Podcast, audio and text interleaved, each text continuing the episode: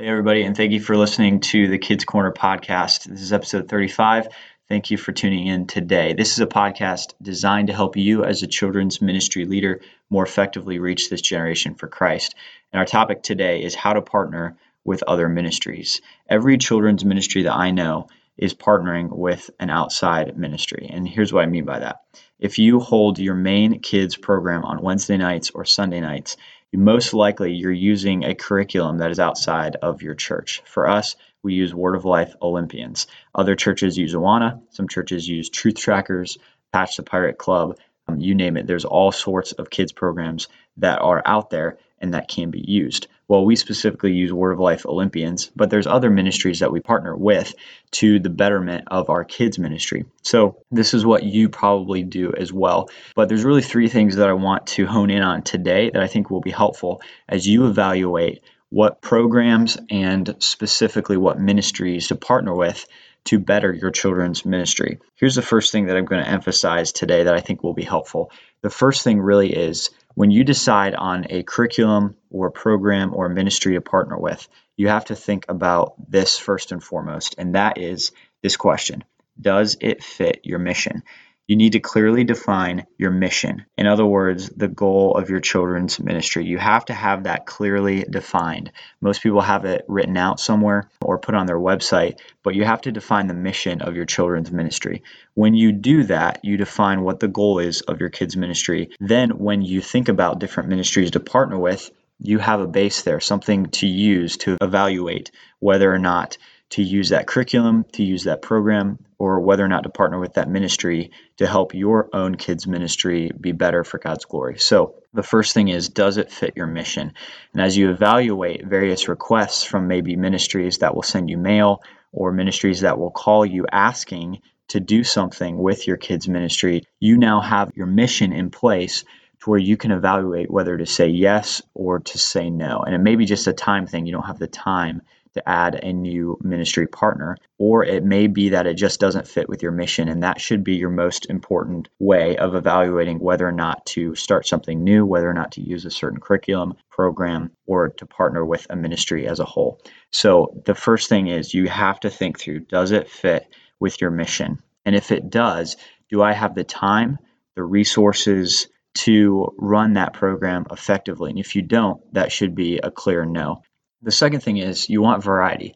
You don't want several ministries partnering with you that all do the same thing. You want some variety in your kids' ministry so that your kids get a scope of various ministries serving various people with various needs all across the world. You don't want just one type of ministry or a ministry in one specific location close to your church. You want to think about the global perspective. So, yes, ministries near your church but also ministries outside of your state and even outside of your country are good ways to think about that. You don't want your kids to just think about the city that your church is in. We do want them to think about that, but we also want them to think about that global perspective that God is at work all over the world. So the ministries that I partner with, are they going to help our kids see beyond just the city that they're in? We want them to see the city that they're in, but we also want them to think beyond that as well because God is at work everywhere. So you want to think about ministries that don't all do the same thing. So here's an example of this. One of the ministries that our church partners with is Operation Christmas Child. It's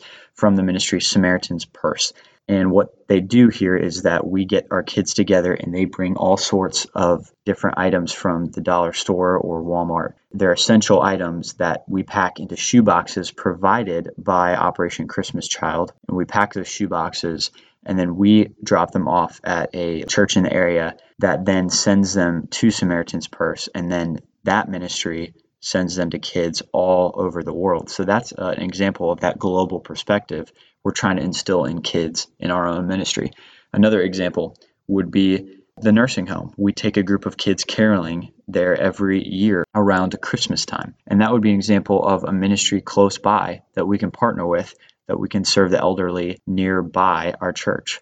So, seeing the needs near us as well as seeing the needs globally. And those ministries do two different things. The nursing home is a ministry to the elderly, but the Operation Christmas Child is a ministry to kids the same age of our own kids in our children's ministry. So you don't want ministries that all are there for the same purpose. You want to and diversify your ministries that you partner with so that your kids get a broad perspective. So the first thing, it has to fit your mission. The second thing is you want some variety. And then the third thing is you want to think about ministries that you partner with that will accomplish and meet the needs of your kids specifically. You have to know and understand the needs of your own group of kids in your children's ministry.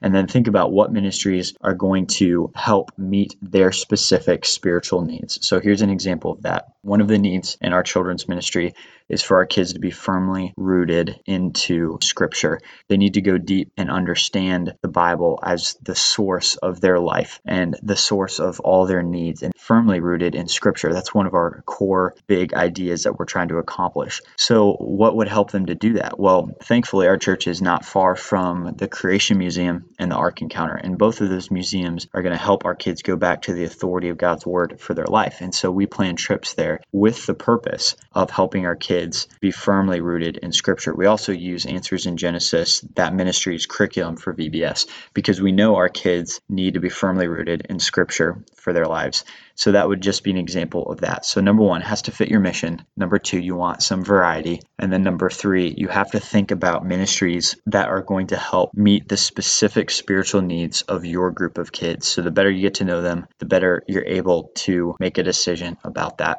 Thank you for listening to the Kids Corner podcast today. I hope that was helpful for you as you think through and evaluate what ministries to partner with that would best help the children's ministry that you have been entrusted with. Thank you for listening today. We'll see you next week.